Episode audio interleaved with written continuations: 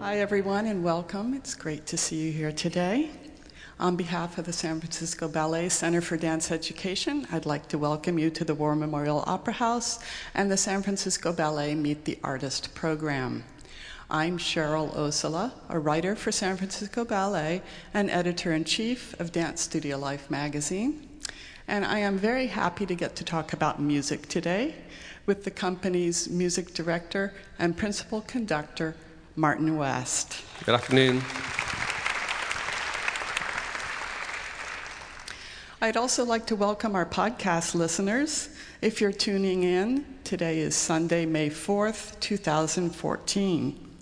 You can find some of the Meet the Artist interviews on our website, sfballet.org.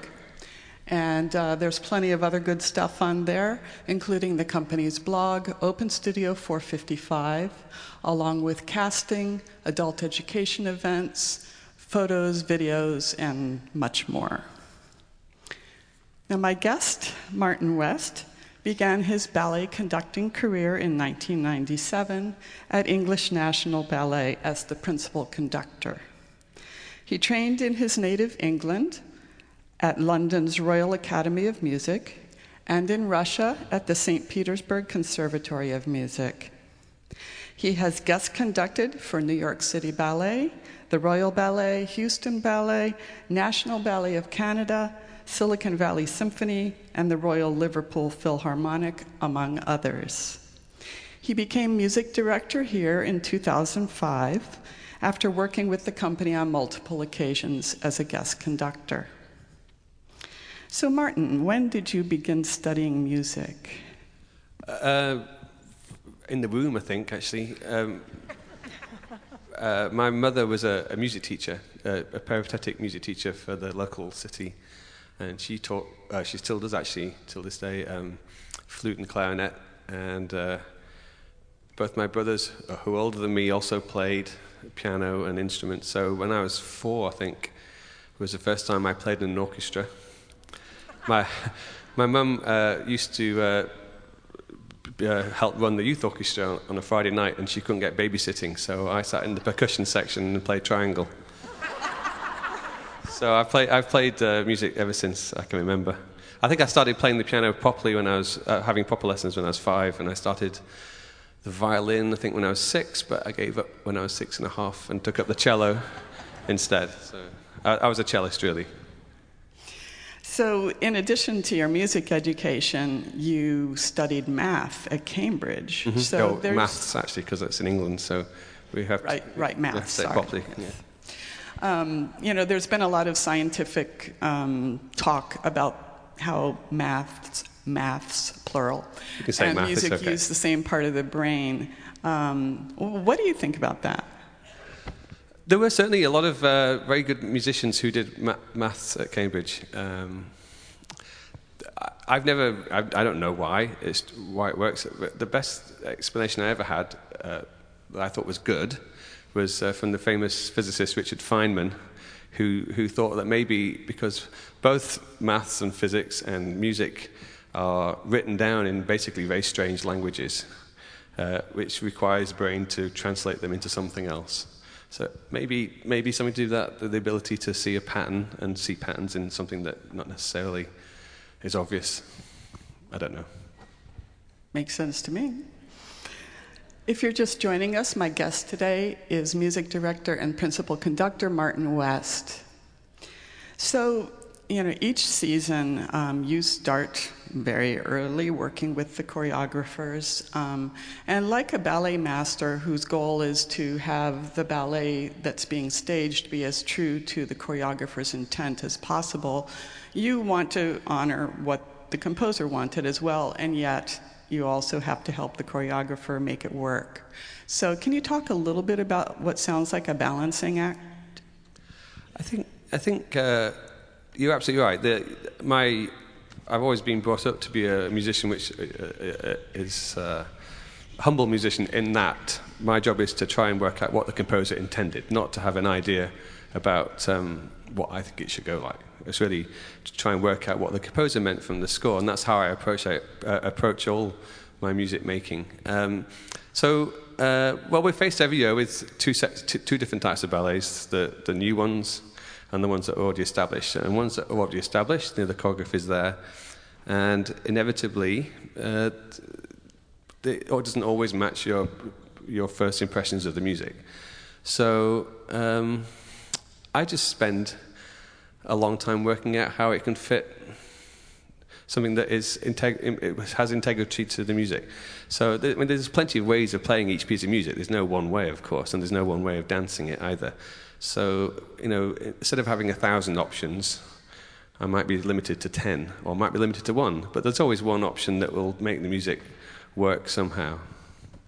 And sometimes it's a matter of adjusting tempos, and sometimes it's a matter of actually like juxtaposing different pieces together. Well, it's, it's, a, it's a matter, of, usually with choreography, it's a matter of working out where the phrasings are so that the phrasing can match the music. So, yeah, tempos are in, involved, but uh, it's, I think, I, for me, it's, it's not really just about tempo. Tempo is, is a very strange thing anyway, because if you try and tap out on a metronome, uh, I have a little thing on my phone where I can tap out the speed, you know, and it'll tell me how fast the thing is. When, once it gets to any sort of reasonable speed, you realize you can't tap evenly. It's impossible to do 80 to the minute. It's, you always fluctuate between 75, 76, 82, and it's around there because you naturally phrase. You can't speak a sentence and have one word per second. It sounds absolutely, you know, it sounds ridiculous. And then when you hear music that's played on a click track, you can tell immediately because there's no soul to it. There's nothing there. It's just absolutely blindly played without any sort of phrasing. Phrasing or rhythmical phrasing, anyway. And of course, with dancers, they have to phrase. You know, uh, some they, they take time to turn around and they take time to land, things like that. So, yeah, as a ballet conductor, you're actually dealing with a third element you know, mo- every conductor has the score and the musicians, but you've got the score, the musicians, and the dancers. Mm-hmm. And I sort of doubt they teach you how to do that in school. They certainly don't. No, um, they don't teach anywhere. That I learned. Uh, um, actually, your, your little bio was slightly wrong. I joined English National Ballet as just assistant conductor. So my first job, I, the first thing I did was do Swan Lake on no rehearsal in a, in a performance in Southampton, in England, um, on having really been acquainted with the ballet for about two weeks, and I just st- stepped in and did it. So it was really a matter of sink or swim. And you know, so I think I think I maybe treaded water a little bit, but um, you know, it's very difficult. And fortunately, the the thing is, uh, when we all all artists we we learn our craft in private. You know, the dancers do so much study when they're, from when they're five and they're standing at the bar getting all their muscles working. As a cellist, I I was a cellist from when I was um, five years old, learning how to play the cello. Even as a conductor, I started conducting at 18. So when I first conducted English National Ballet, I was, I was, I've been conducting for nearly 10 years. But the, the point being is there's nowhere to train to conduct to, to ballet. There's nowhere that has ballet orchestras with you know, kiddie wink ballets. It just doesn't happen. So there's no. So the only way to do it is in the professional area. So it's, it's, it's you know, it's hard. How long did it take you before you felt like you really got the hang of no, it? No, I'm still doing it. No, I mean seriously. I mean you always learn. Uh, it, I think you probably certain productions are easier than others, and and the way English National Ballet worked was that we would perform one piece a lot on tour. So they would do maybe 30 or 40 performances of Swan Lake or something. So, and I would get to do 10 or 15 of them. So, it was a good, a really good way of, of you know, re- repeating and getting better at it. So, um, learning from your mistakes, hopefully. If you're just coming in, I'm chatting with music director and principal conductor Martin West. So, quite a few years ago, you told me that on average, the, con- the orchestra gets about nine hours of rehearsal per program. So, that's right, yeah. Um, like three three hour rehearsals. Um, that's still the case, and yeah, pretty much, yeah. I mean, on average. And does it? Do you get to adjust? Like, you know, it, obviously, if they know the work well, you're going to spend less time on it, and yeah. I mean, that really is just an average. So um, uh, the program we're doing today. Uh, the fifth season, was it fifth season?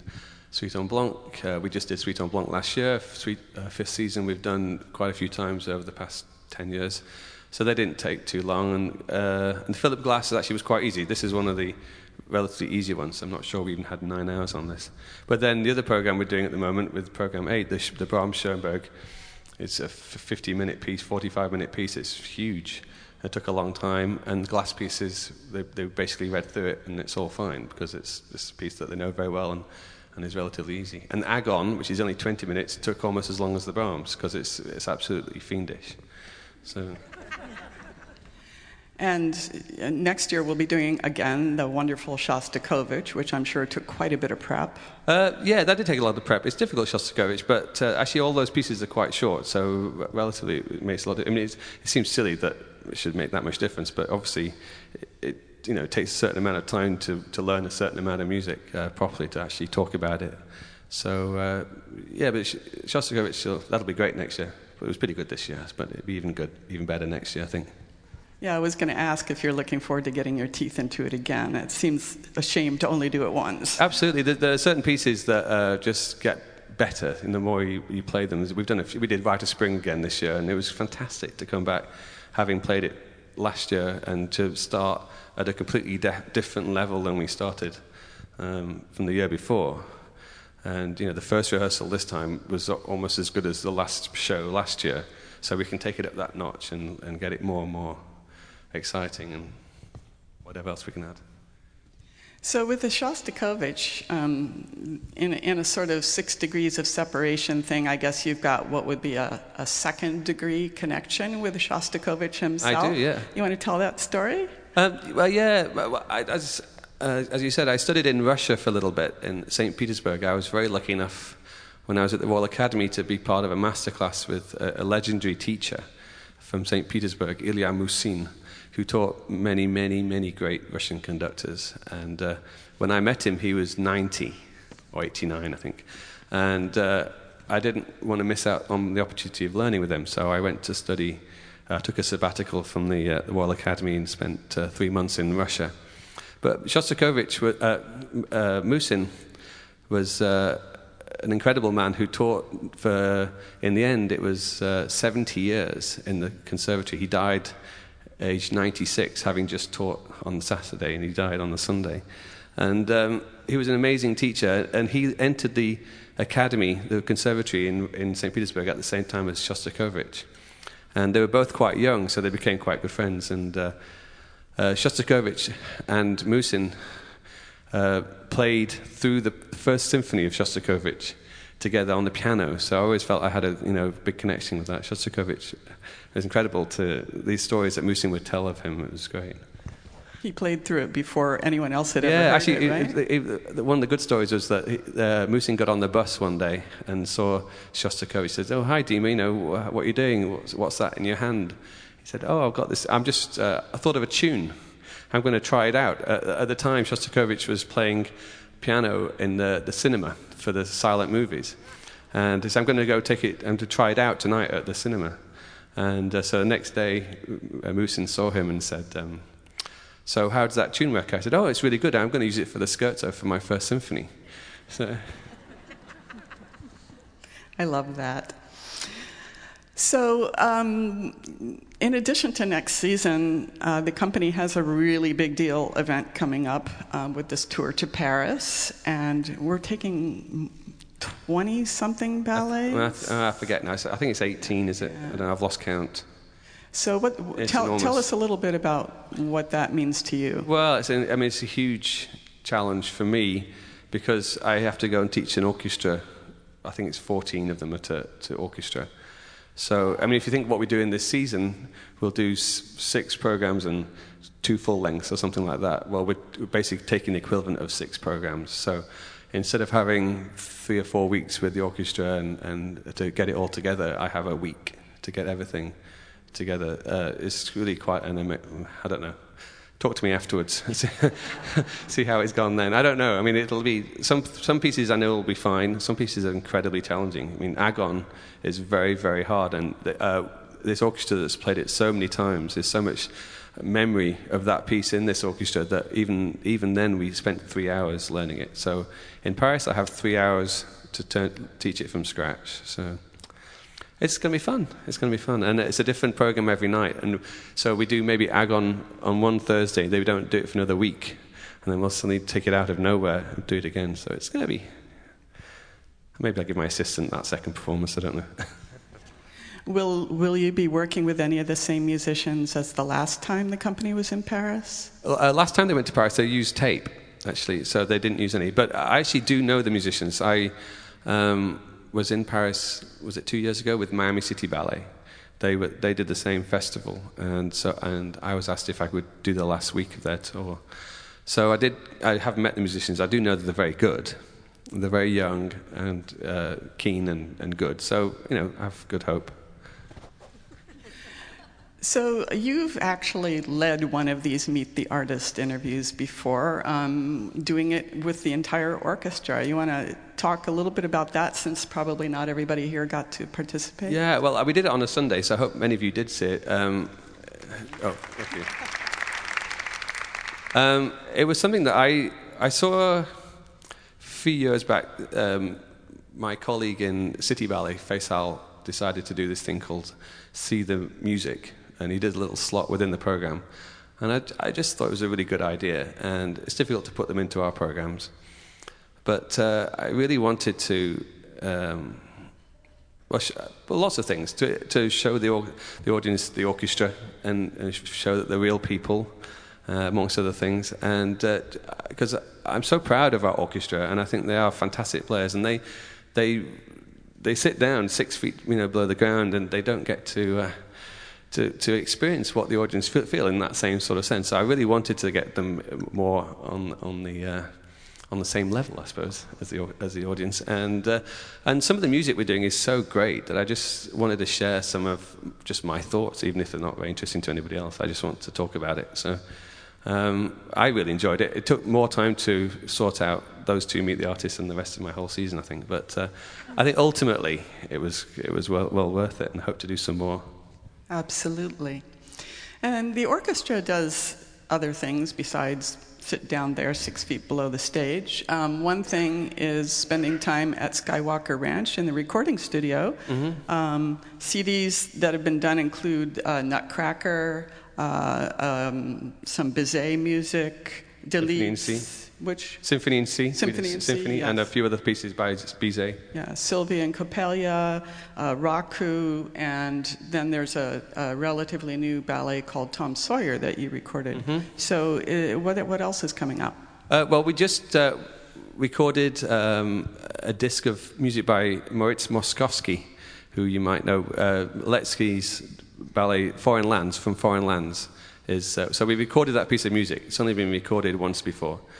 And so we thought we'd like to have a go at that. And we found uh, actually a whole load of music by Moszkowski that's never been recorded. So uh, we're quite excited about that. There's a lot of world premiere recordings.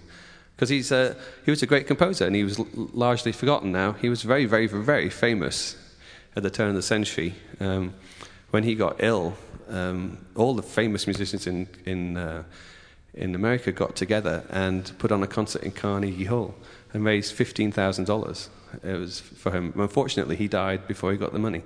But it, it's, uh, he was a very incredibly famous uh, pianist slash conductor, uh, composer. Uh, and it's about time he was remembered, I think, again. So look out for that. Please buy it.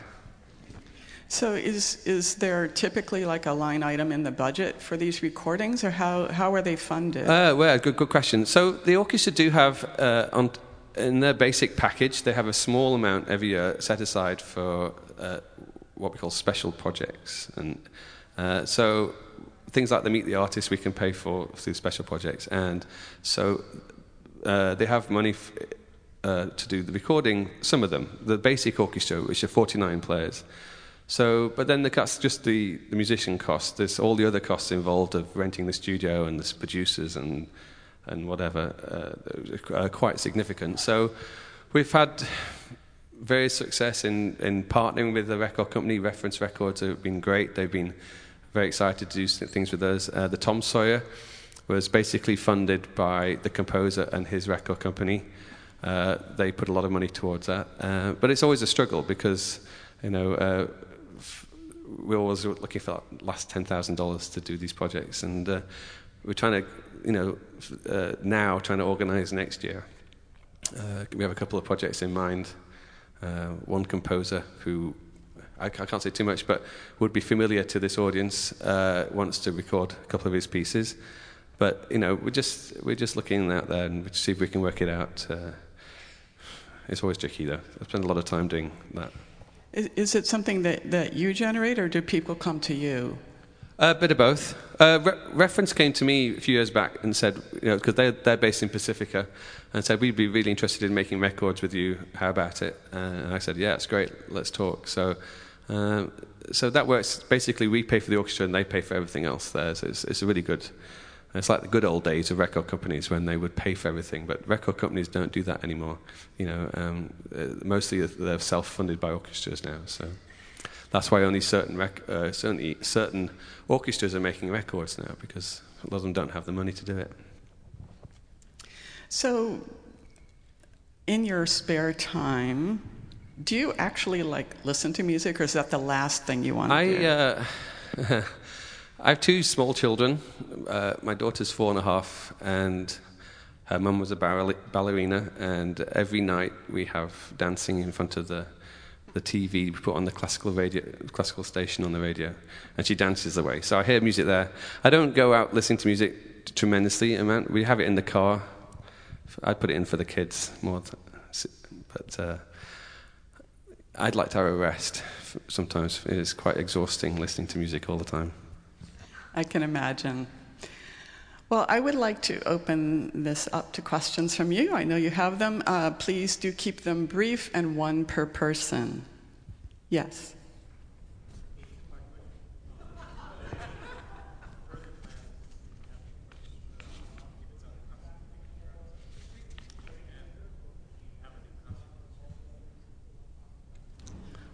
The first question was whether there will be an orchestra concert um, and next year's your 10th anniversary.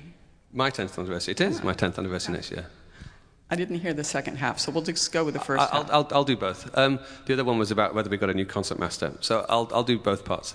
Uh, so what we've decided, it's very difficult to um, plan anniversaries, and so we went back and forward. Do we, do we celebrate the 40th year or the 40th birthday? So we've decided to put it back next year and do the 40th birthday.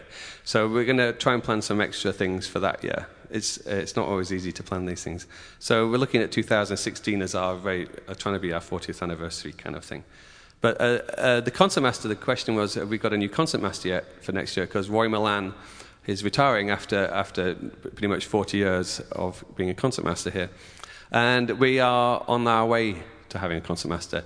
We next year, you'll see, if you look down in the pit, uh, at least six people who we're going to trial out. We've, we've had auditions, we've had some amazing applicants. But the, the role of the concertmaster isn't just about playing the violin, it's about being a, a lead of the orchestra and uh, the, the, the, right fit, personality wise and, and, and sort of musically wise.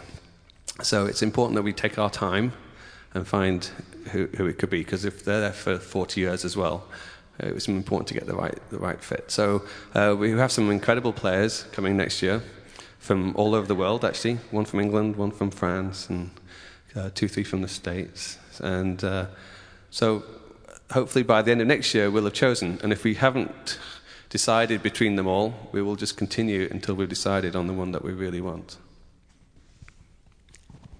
Yes.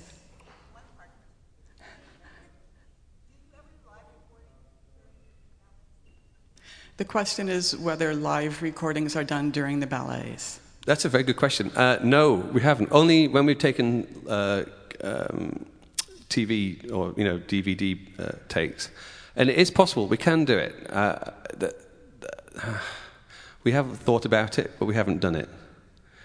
Um, one of the problems is, of course, there's a lot of noise from the stage. So if you're going to if you're going to release those things as um, commercial recordings in any way, you have to some deal with foot traffic, literally. Um, so um, but it's something that we are able to do, and actually, the orchestra's contract does allow for something like that now. They have the, the new agreement with the unions that sort of allows that. But it's a big, it's a big deal to get everything in. The, the recording system setup is, is, is all, again, it's very expensive, so we'd have to find ways of doing that. But I wouldn't have minded having a few takes of the Rite of Spring. I thought some of them were pretty good, so it would have been fun. I guess you'd have to pull a Michael Tilson Thomas and throw cough drops out to the audience, too. It's, uh... Well, it's more like getting the girls to hammer their pointe shoes so we can't hear them on stage. Yes. Oh, uh, Kristin Long. The, Kristin the question Long. was who, who, his wife is. So. Anyone else out there? Yes.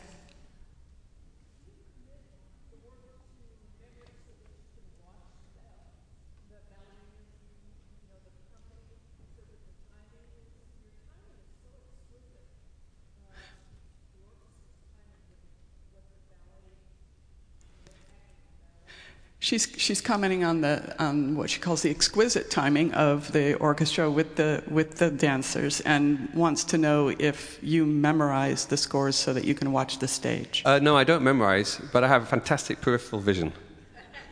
I, I, mean, that's the only way to do it. I mean, when I'm conducting, I can't look at all the orchestra, but I'm I try and be aware of everything. So it's like driving, really. You, know, you look at the road, but you're quite well aware that somewhere there's a pedestrian that might be crossing or whatever. So um, what I try and do in the studio is, is learn the ballet, the steps of the ballet, in such a way that I know where I'm, I'm probably going to be needed to look. Where, um, where, and other times where I know that, okay, well, this is established now, this is all going well. I'll check in with you a little bit later so that I can, you know. So I'm always flipping between the orchestra and, and, the, and the stage.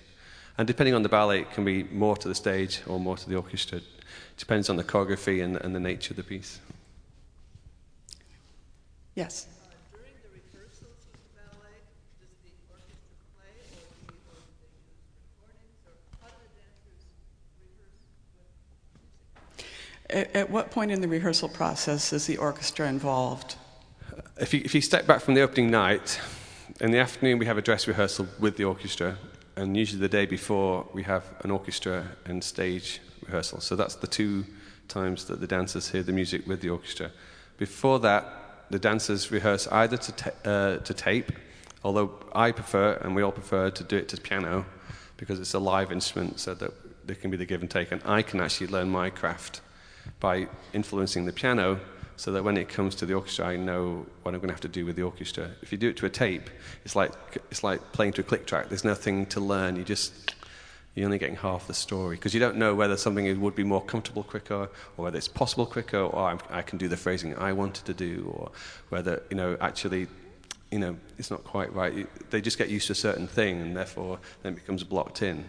And one of the reasons of having live music is to allow us to change and to breathe with the dancers, which is why it's so much more exciting, I think, to have the orchestra, you know. Anyone else? Yes.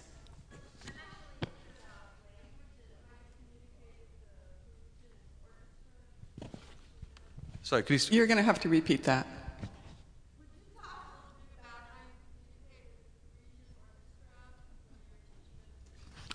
Well, How do you communicate with the orchestra in Paris? Well, I, uh, I, do speak French a little bit, but probably not good enough for French people. Um, so I, I, I, know that they speak uh, English as well. But you know, the language of music is, is Italian anyway, so it's amazing what you can do with a few grunts and an Italian terms.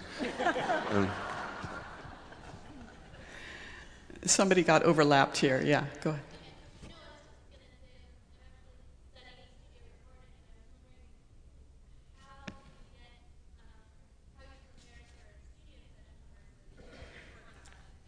How do you prepare for a studio session versus a live performance?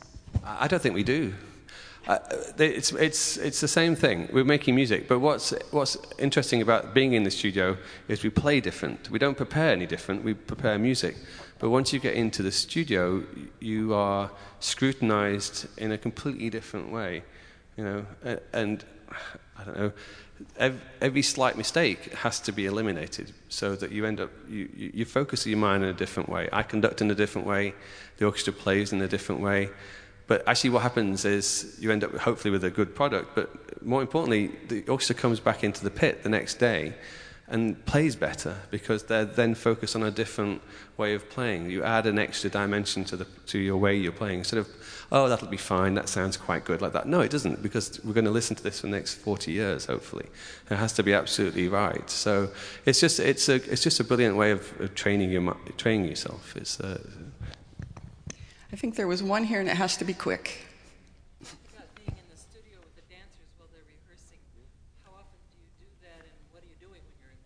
How often are you in the studio during rehearsals, and what do you do when you're there? Uh, during the season, I'm there pretty much as, as much as they are.